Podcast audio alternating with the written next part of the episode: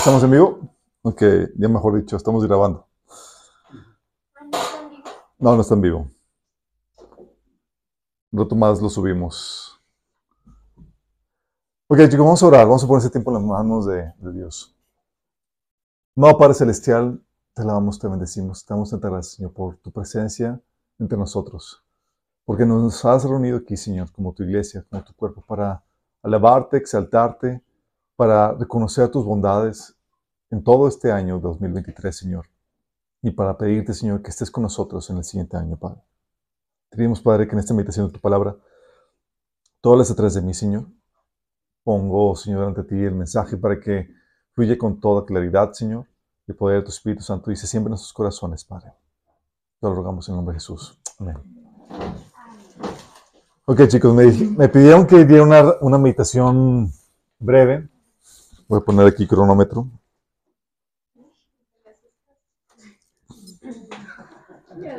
Es nada más para saber cuánto me paso. Pero este es un repaso de algo que ya sabían, chicos. Ya hemos eh, visto los frutos que Dios espera de nosotros. Pero es un pequeño repaso pertinente y aparte le añadí dos frutos más. no, eran cinco. Le, eh, le pusimos eh, dos más. De hecho, lo que hicimos fue desglosar uno que estaba que eran dos frutos en uno. Los desglosamos y le añadimos otro que, el Señor estaba ahí, eh, que nos estuvo enseñando recientemente. Son los siete frutos, chicos, que Dios espera de ti. Eh, sabemos que Dios nos salvó y nos salvó para producir buenas obras, para producir fruto para, para Él. Dios nos creó, de hecho, para generar valor en la creación, para edificar, no para destruir. Dice 2 de Pedro 1 del 8 9, dice que cuanto más crezcan de esta manera, hablando de que hay que poner la fe, virtud, conocimiento, devoción, amor al prójimo y demás, todos esos atributos que enriquecen la fe, dice que cuanto más crezcan de esta manera, más productivos y útiles serán en el conocimiento de nuestro Señor Jesucristo. Pero los que no llegan a desarrollarse de esta forma son cortos de vista o ciegos y olvidan que fueron limpiados de sus pecados pasados. El Señor espera que seamos productivos y útiles para el Señor, que produzcamos frutos para Él. De hecho, en, primera, digo, en Juan capítulo 15 dice Jesús que en esto muestran que son mis discípulos cuando vayan, van y producen mucho fruto para, para Dios. Dios espera que seamos útiles, que, seamos productivos. Y, y, luego menciona aquí este pasaje de 2 de Pedro capítulo 1, que si los que no tienen este desempeño se han olvidado que sus pecados han sido limpiados. Porque cuando te sabes comprado, limpiado por la sangre de Jesús, te sabes deudor a Cristo. Sabes que Él ha invertido su sangre en ti y Él espera eh, fruto a cambio de la inversión. Él espera el rendimiento de, con nuestra vida. De hecho, Hebreos 6, del 7 al 8 dice la palabra, cuando la tierra se empapa de la lluvia y cae y produce una buena cosecha para el agricultor, recibe la bendición de Dios. En cambio, el campo que produce espinos y cardos no sirve para nada. El agricultor no tardará en maldecirlo y quemarlo. Hablando que él espera ese fruto en nuestras vidas. Segundo Timoteo 2, 21 dice que así que si alguno se limpia estas cosas, será instrumento para honra, santificado, útil al Señor, dispuesto para toda obra.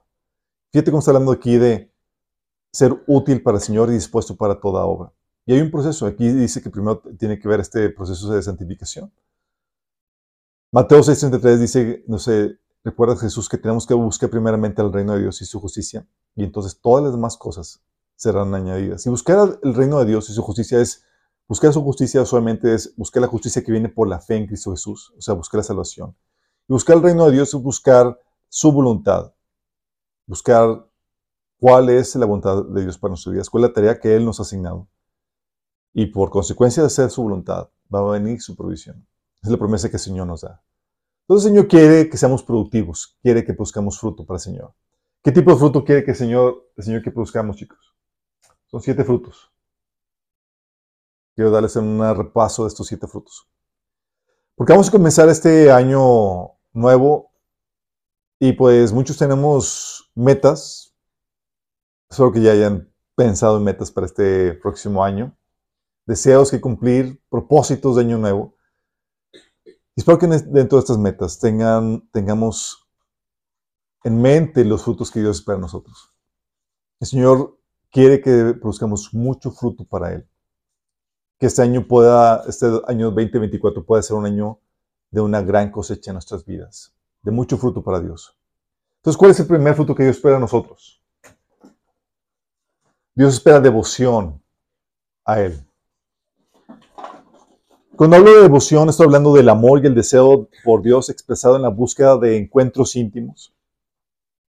Esto se manifiesta en tu devocional. En la expresión de la alabanza y la adoración personal. Y en un vivir para Él. Así se manifiesta la devoción por Dios. Y es el primer fruto, fruto del cual dependen todos los demás frutos. Primer fruto es devoción por Dios. De hecho, dice 1 Juan 4:19 que nosotros le amamos a Él porque Él nos amó primero.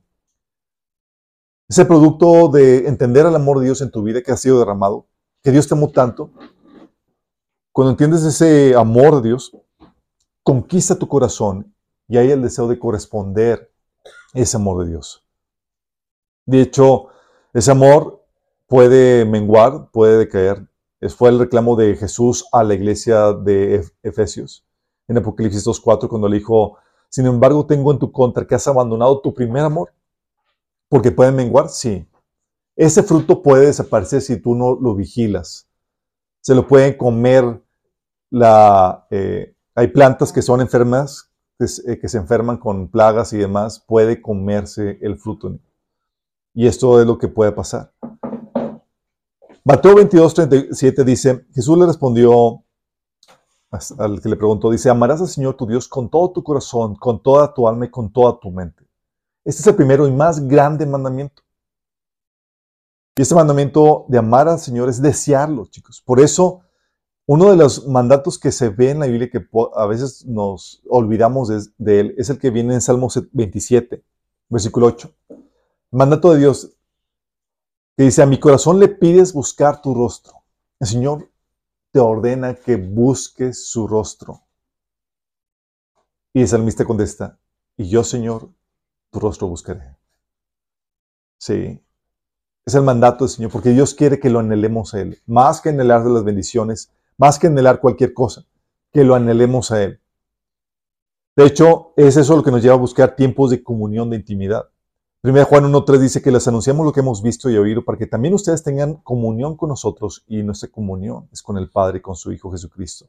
Es por eso que buscamos esos tiempos de intimidad a soles. Al inicio nos forzamos y es una decisión de amar al Señor a la fuerza, pero luego empiezas a ser cautivado con su presencia y se vuelve una necesidad para luego convertirse en una adicción. Hebreos 13, 17, fíjate lo que dice. Así que ofrezcamos continuamente a Dios, por medio de Jesucristo, un sacrificio de alabanza, es decir, el fruto de los labios que confiesan su nombre. Fíjate, aquí te está hablando que ese devoción a Dios es un fruto que el Señor espera de ti. Y se manifiesta en esa búsqueda de intimidad, pero también en esa alabanza y adoración personal que tienes para con tu Dios. Dios espera que lo alabes, sí, no solamente en la congregación, tus tiempos de intimidad con Él. Sí. Y esa unión con el Señor, en esa búsqueda de intimidad, es lo que va a permitir que empiece a fluir el fruto en las demás áreas.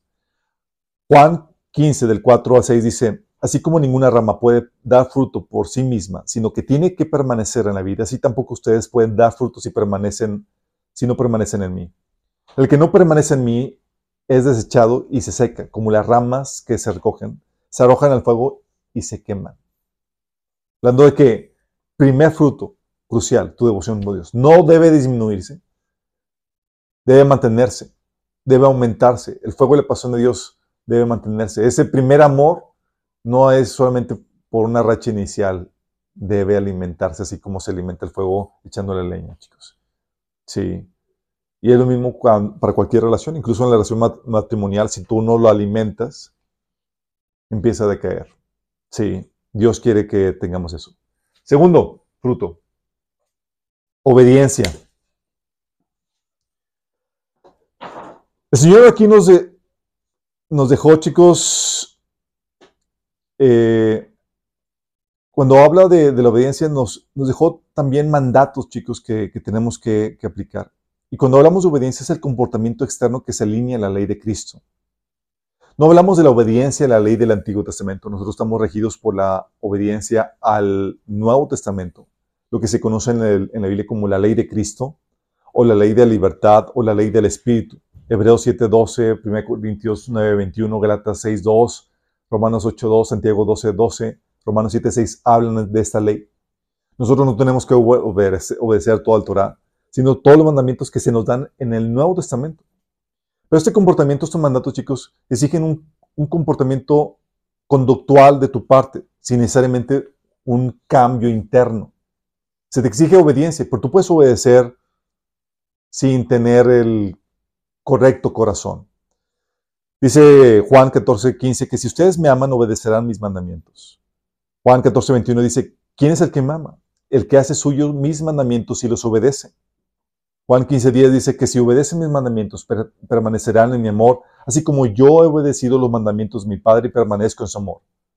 1 Juan 2.3 dice que sabemos que hemos llegado a conocer a Dios si obedecemos sus mandamientos. Y la Biblia en el Nuevo Testamento nos da un montón de, mandamientos.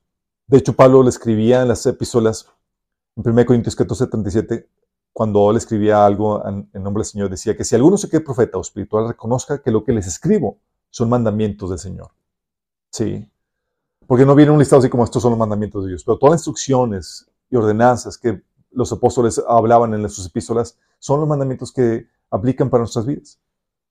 Pero como les comentaba, tú puedes tener, empezar a obedecer y es una, eh, es una cambio conductual exterior, chicos. Sí. Oye, se te ordena la Biblia, pues lees la Biblia. Se te ordena ser generoso y dar, empiezas a dar. Sí. Y el comportamiento externo eh, no requiere necesariamente un cambio interno, pero la perfecta obediencia, chicos, va a requerir el tercer fruto. Madurez, carácter. Que aquí es un cambio interno.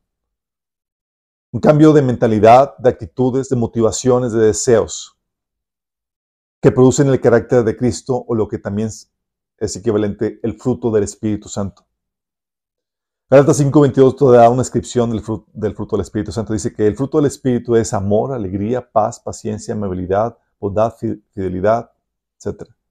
De hecho, 1 Corintios 13, del 1 al 7, dice que si hablo en lenguas humanas y angelicales, pero no tengo amor, no soy más que un metal que resuena un platillo que hace ruido. Si tengo el don de profecía y entiendo todos los misterios, si poseo todo conocimiento si tengo una fe que logra trasladar montañas, pero me falta amor, no soy nada. Si reparto entre los pobres todo lo que poseo, si entrego mi cuerpo para tener que presumir, pero no tengo amor, nada gano con eso. Porque chicos, tú puedes hacer todas esas buenas obras, puedes guardar la ley del Señor, pero sin la motivación incorrecta, de nada te sirve. Sí, Dios espera la obediencia, sí, pero eh, también espera que haya el carácter de Cristo, el cual es una manifestación el amor como parte de él. Dice que el amor es paciente, es bondadoso. El amor no es envidioso, ni presumido, ni orgulloso. No se comporta con rudeza, no es egoísta, no se enoja fácilmente, no guarda rencor. El amor se deleita en la mal, no se deleita en la maldad, sino que se regocija en la verdad. Todo lo disculpa, todo lo cree, todo lo espera, todo lo soporta. Si te das cuenta, todas esas características son parte del carácter de Cristo, que es bondadoso, que es paciente, que no es envidioso, que no es presumido ni orgulloso, que no se comporta con rudeza, que no es egoísta. Dios espera todo eso. Pero se dan cuenta, más que una obediencia es carácter, es madurez, chicos. De hecho, ese carácter madurez se va desarrollando conforme vamos profundizando en el conocimiento de Dios y así como Dios nos mete en las pruebas y tribulaciones que forjan el carácter de Cristo. Porque la única forma de que uno puede salir avante o victorioso en las pruebas es con ese carácter, chicos. Si no, te sumerges, te hundes. Santiago 13, el 13 al 16 dice que si ustedes son sabios y entendidos en los caminos de Dios, demuéstrenlo viviendo una vida honesta y haciendo buenas acciones con la humildad que proviene de la sabiduría. Pero si tienen envidias amargas y ambiciones egoístas en el corazón, no encubran la verdad con jactancias y mentiras, pues la envidia y el egoísmo no forman parte de la sabiduría que proviene de Dios. Dichas cosas son terrenales, puramente humanas y demoníacas.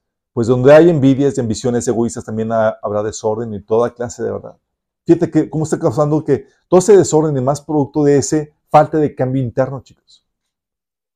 Ambiciones egoístas, envidias, que son cuestiones internas, actitudes del corazón incorrectas. De hecho, es lo que Pablo le hablaba en 1 Corintios 13, del 1 al 3 a los corintios, reprendiéndolos, diciéndoles que no puede dirigirme a ustedes como espirituales, sino como inmaduros, apenas niños en Cristo. Les di leche porque no podían asimilar alimento sólido ni pueden todavía, pues aún son inmaduros. Mientras haya entre ustedes celos y contiendas, no serán inmaduros. ¿Acaso no se están comportando según criterios meramente humanos? Cuando uno afirma yo sigo Pablo y otro yo sigo Apolos, no es porque ustedes están actuando con criterios humanos.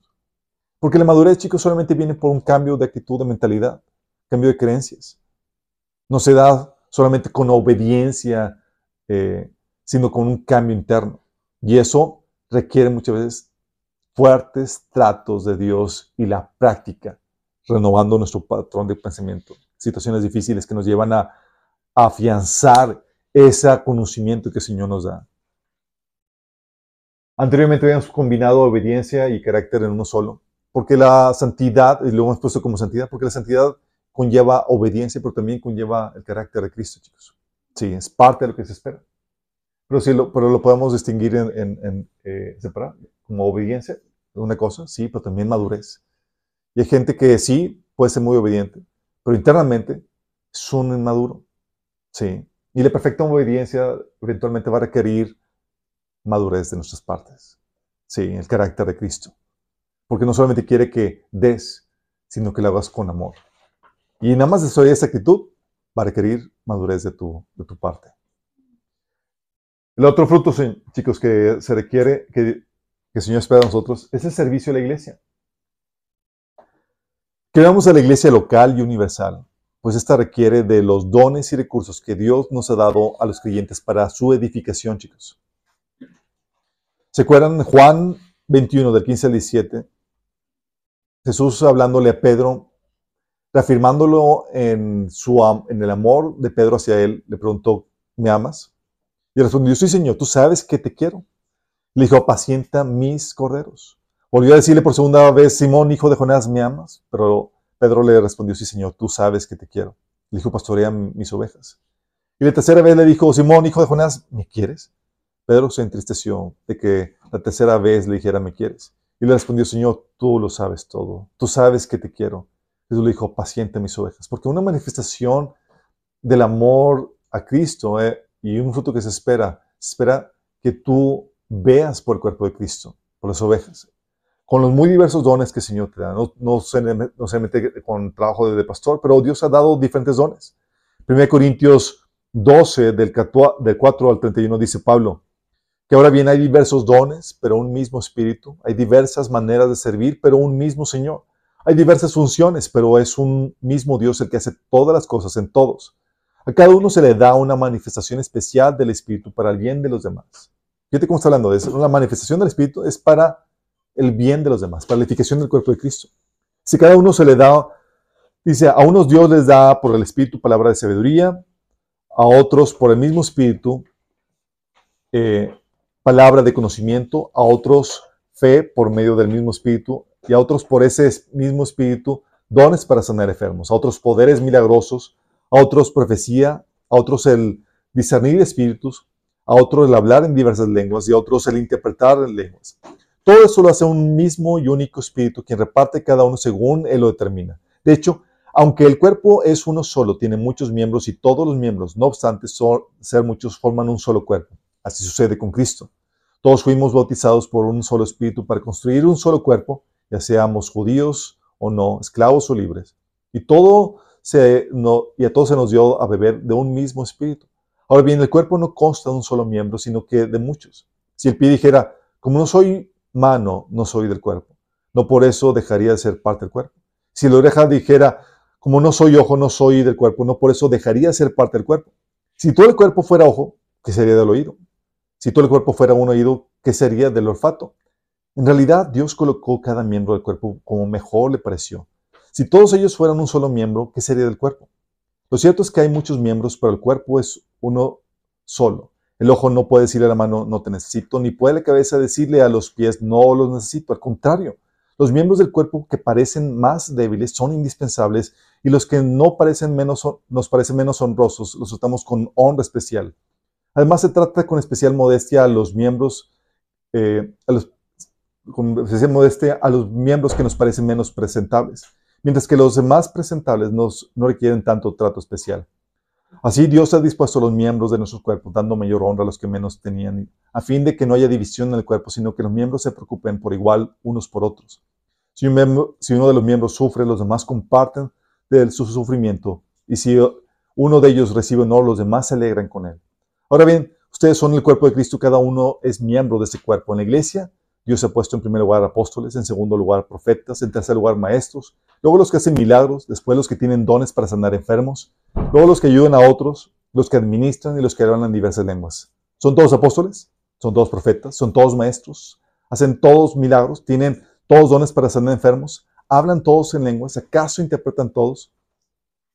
Ustedes por su parte ambicionan los dones especiales. Hablando de que somos partes de un cuerpo y en un cuerpo, chicos, no hay partes inútiles. Todos tienen una función.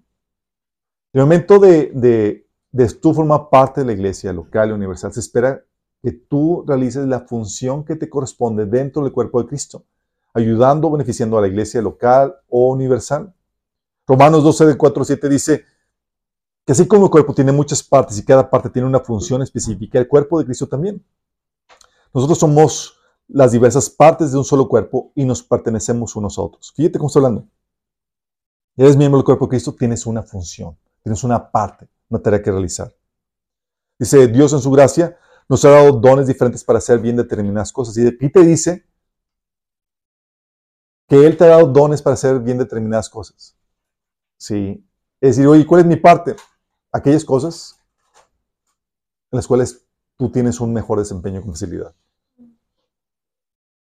Dice, por tanto, si se te dio la capacidad de profetizar, habla con toda la fe que Dios te ha concedido. Si tu don es servir a otros, sírvelos bien. Si eres maestro, enseña bien. Si tu don consiste en animar a otros, anímalos. Si tu don es dar, hazlo con generosidad.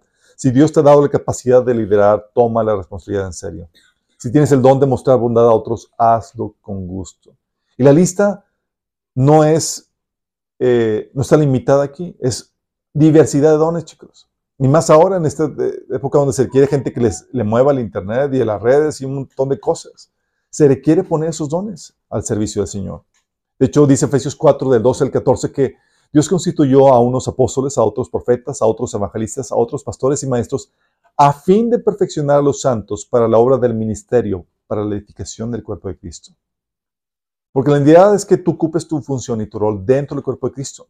¿Sí? Dices, oye, pues tal vez mi, mi función dentro de la iglesia local, pues ya no hay vacantes, ya no hay nada que hacer. No tiene que ser necesariamente dentro de una iglesia local, puede ser para otras iglesias o puede ser fuera de la iglesia local, pero sí para el cuerpo de Cristo. Sí, dice Efesios 4:16 que Él hace que todo el cuerpo encaje perfectamente y cada parte, al cumplir con su función específica, ayuda a que los demás se desarrollen y entonces todo el cuerpo crece y está sano y lleno de amor. Dios quiere que utilices los dones para la edificación de la iglesia, como dice 1 Corintios 14, 12. Es parte de lo que se espera de nosotros, es el fruto que Dios espera de nosotros. Servicio a la iglesia, chicos. Tú debes, tener una participación activa de cómo me involucro en la iglesia local o universal, cómo sirvo a los miembros del cuerpo de Cristo. Por eso dice Galatas 6:10 que siempre que tengan la oportunidad hagan bien a todos y en especial a los de la familia de Dios. 5. No solamente Dios espera que sirvamos a la iglesia, sino que llevemos a cabo las obras de servicio que Él nos ha encomendado hacer en las diferentes áreas de la sociedad donde Él nos haya puesto. Sea la familia, la empresa, la educación, la política, los medios de comunicación, etc. Dios espera buenas obras. Mateo 5 del 14 al 16 dice, ustedes son la luz del mundo, una ciudad en lo alto de una montaña no puede esconderse, tampoco se enciende una lámpara para cubrir una con una vasija.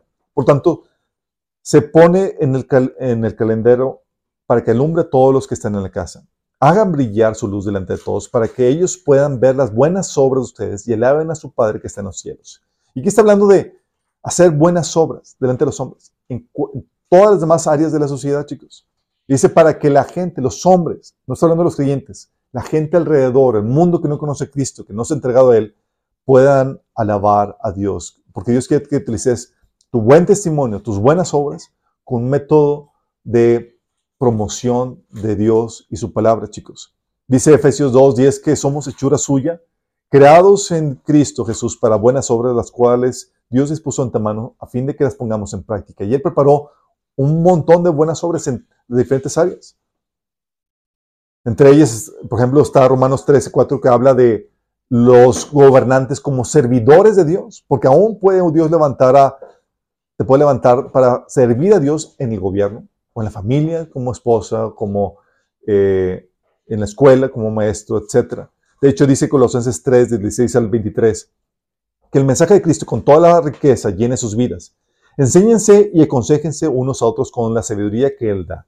Canten salmos e himnos y canciones espirituales a Dios con un corazón agradecido y todo lo que hagan o digan, háganlo como representantes del Señor Jesús y den gracias a Dios Padre por medio de Él. Fíjate lo que está hablando. Dice, todo lo que hagas, que lo hagas como representante del Señor, dando gracias a Él. Porque Dios quiere que toda tu vida quede marcada por la fe que tienes en Cristo Jesús y funjas como representante de Él. Y lo empieza a dar los ejemplos. Dice, esposas, sujétense cada uno a sus esposos como corresponde a quien pertenecen al Señor. Maridos, ame cada uno a su esposa y nunca la trate con aspereza. Hijos, obedezcan siempre a sus padres porque eso agrada al Señor. Padres, no es que esperen a sus hijos para que no se desanimen. Esclavos, obedezcan en todos sus amos terrenales.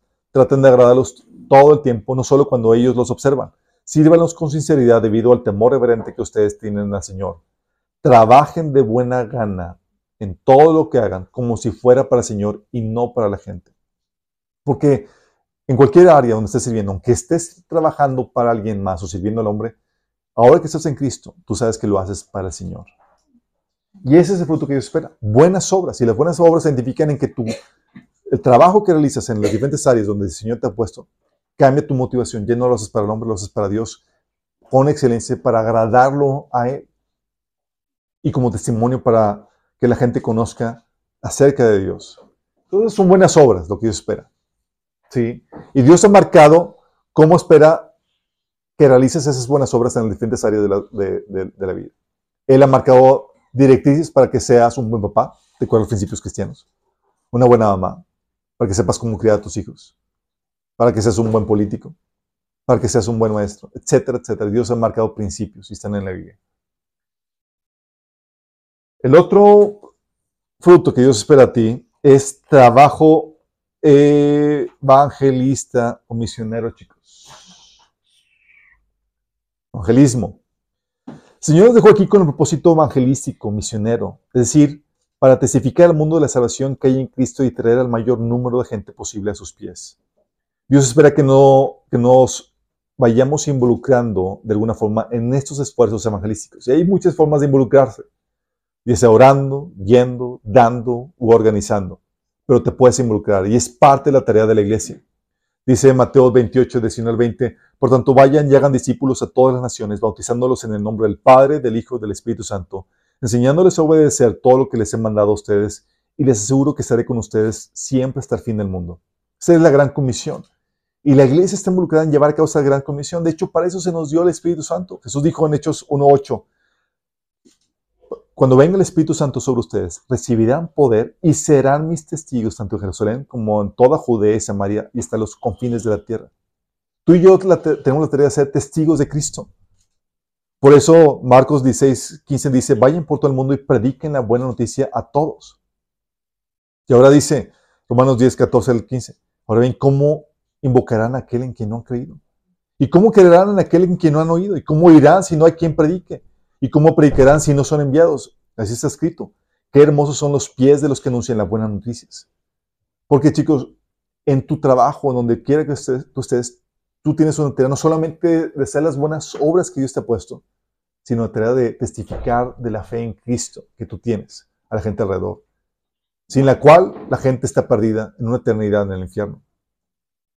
De hecho, 2 Corintios 5, del 18 al 21 lo pone muy claro. Dice, que este es un regalo de Dios, quien nos trajo de vuelta a sí mismo por medio de, Cristo.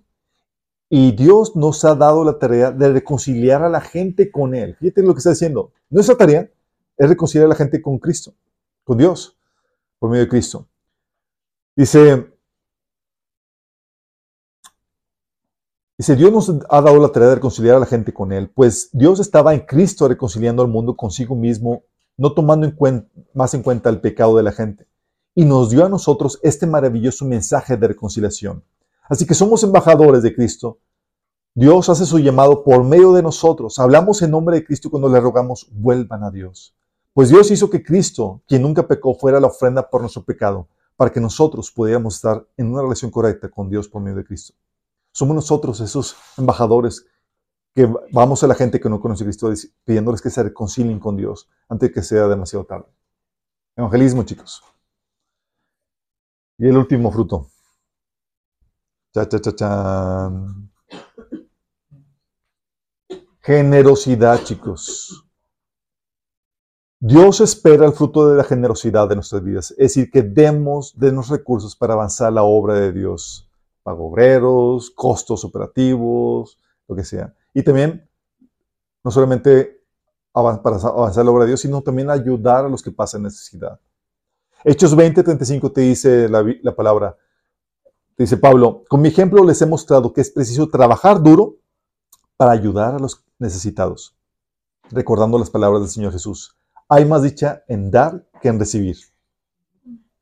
¿En qué evangelio Jesús dijo esas palabras? En ninguno, chicos. Eso se lo reveló Jesús directamente a Pablo. Sí. Pero Jesús dijo esas palabras, hay más dicha en dar que recibir. Y Pablo decía que es preciso trabajar duro para ayudar a los necesitados. 1 Timoteo 6, 17 al 19 dice, Pablo a Timoteo, Enséñale a los ricos de este mundo que no sean orgullosos ni que confíen en su dinero, el cual es tan inestable. Deberían depositar su confianza en Dios, quien nos da en abundancia todo lo que necesitamos para que lo disfrutemos. Diles que usen su dinero para hacer el bien. Deberían ser ricos en buenas acciones, generosos con los que pasan necesidad y estar siempre dispuestos a compartir con otros. De esa manera, al hacer eso, acumularán un tesoro como un buen fundamento para el futuro, a fin de poder experimentar lo que es la vida verdadera. La instrucción de Pablo, que utilicen su dinero para hacer buenas obras, para ser generosos compartiendo con otros. De hecho, también Pablo le decía a Tito en, Tito 3, del 13 al 14, apresúrate, también a poner en camino a Cenas, el intérprete de la ley, y a Apolos, y ayúdalos para que nada les falte, y que aprendan también los nuestros a ocuparse en las buenas obras para los casos de necesidad, para que no se queden sin dar fruto. Fíjate cómo está hablando de que el ayudar a los obreros para apoyarlos en su necesidad es parte del fruto que Dios espera. 1 Timoteo, eh, ok, ya. Y 2 Corintios 8, del 2 al 3 dice, hablando del fruto de la generosidad de las iglesias, aún las más pobres, fíjate lo que dice, estas iglesias estaban siendo probadas con muchas aflicciones y además son muy pobres, pues pues, pero a la vez rebosan de abundante alegría, la cual se desbordó en gran generosidad. Pues puedo dar fe que dieron no solo lo que podían, sino aún mucho más. Y lo hicieron por voluntad propia, porque eso es lo que caracteriza la generosidad, chicos. Es voluntario. Y hablando de que estas iglesias, que aunque eran muy pobres, abundaron en generosidad. Y es un fruto que Dios espera de nosotros. Este fruto, chicos, tiene un orden. El primer fruto, como les he comentado, es el fruto de la devoción a Dios.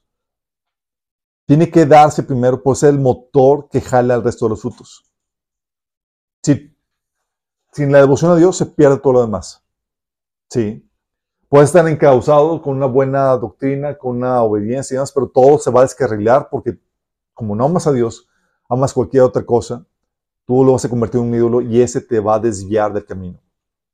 Pero si tienes el, fruto de la devoción a Dios, va a ser el motor que va a jalar y va a empezar a producir los más frutos. Como el segundo fruto típicamente que le sigue es el trabajo evangelístico, chicos, que suele ser uno de los primeros frutos, porque el entusiasmo de eh, por el entusiasmo que uno tiene de compartir lo que uno ha encontrado en Cristo. Uno busca compartir y difundir eh, con otros, invitando familiares, emocionado, tal vez no sepa cómo compartir el Evangelio, pero invito a la gente, les hablo de Dios a como Dios me a entender. Sí, porque hemos compartido, hemos encontrado la perla de gran precio que es Cristo. Luego el fruto de la obediencia es típicamente también uno, de los primeros frutos, porque no requiere grandes cambios internos. Si dice, oye, tienes que, parte de lo que se espera de ti, que Dios te ordena, es que leas la Biblia, que te congregues, ah, pues lo hacemos. Sí, que dejes de decir maldiciones, ah, pues lo hacemos. Sí. Como no requiere grandes cambios internos, se da con relativa facilidad. El fruto de la madurez, en cambio, es el que toma tiempo y se desarrolla por medio de las pruebas, tribulaciones, el cambio de mentalidad, de actitud, de motivación, de deseos. Es ser quiere arduo trabajo, hornos, pruebas, dificultades, proceso de. La madurez, chicos. Para luego generar las, la obra del ministerio. Si la obra del ministerio requiere la madurez, la madurez de hecho te califica para la obra del ministerio. Aunque aún no puede realizar servicios en la iglesia que no requieren grandes calificaciones espirituales, el servicio dentro del cuerpo de Cristo que tiene preparado para ti sí la requiere. Pues ayudando a acomodar sillas y demás y no requiere, ah, wow, que tenga el super mega testimonio. Pero para ocupar la posición de liderazgo para la cual Dios te ha llamado, sí va a requerir que tengas la madurez requerida. Y Dios no te ha llamado para otra cosa, sino para ser columna dentro del cuerpo de Cristo. Las buenas obras en el resto de, de las áreas de servicio donde Dios nos pone no se dan cuando, cuando empezamos a trabajar, eh, se empiezan a dar cuando empezamos a trabajar para Él y no para el hombre, o por el dinero o por vanagloria. Se da cuando uno cambia la actitud del corazón, chicos. Sí. Y eso típicamente también es producto de la madurez. La generosidad, bueno, la generosidad no se da sino hasta que uno se vuelve económicamente activo en un trabajo que provea para las necesidades personales y las de otros. Sí, también requiere cierta edad y cierta posición y cierta capacitación y demás. Pero esos son los frutos que Dios espera de ti, chicos. Yo me temía que eran siete, como que teníamos cinco, y dije, ah, esto aquí, porque típicamente saben eh, que el siete tiene un, significado que habla del lo completo, lo perfecto. Y no me asombra, no me asombra, eh,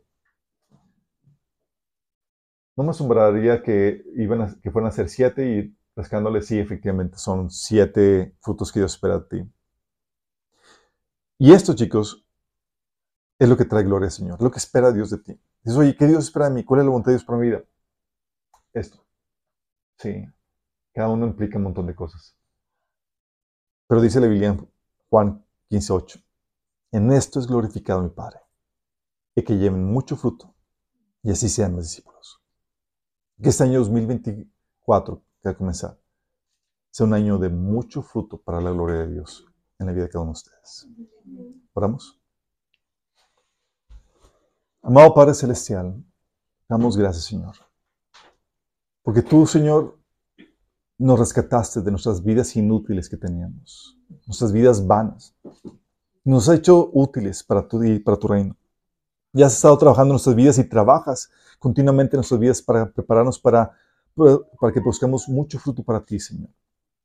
Perdónanos si nos hemos, no nos hemos dispuesto, Señor, si no hemos dejado que nuestro carácter se moldee, si no hemos, si hemos fallado en la obediencia que tú requieres de nosotros, o incluso en la devoción, y hemos dejado que nuestros corazones se desvíen bajo tras otras pasiones, Señor.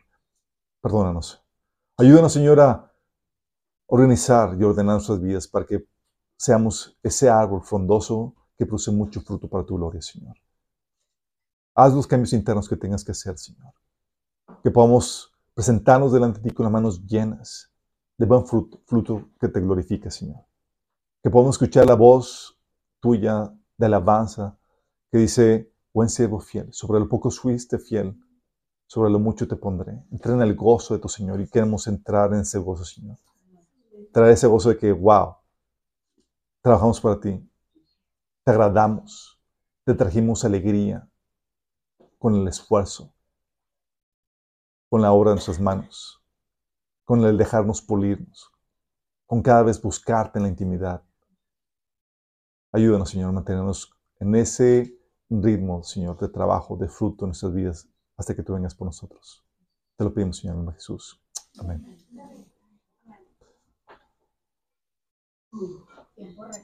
¡Wow!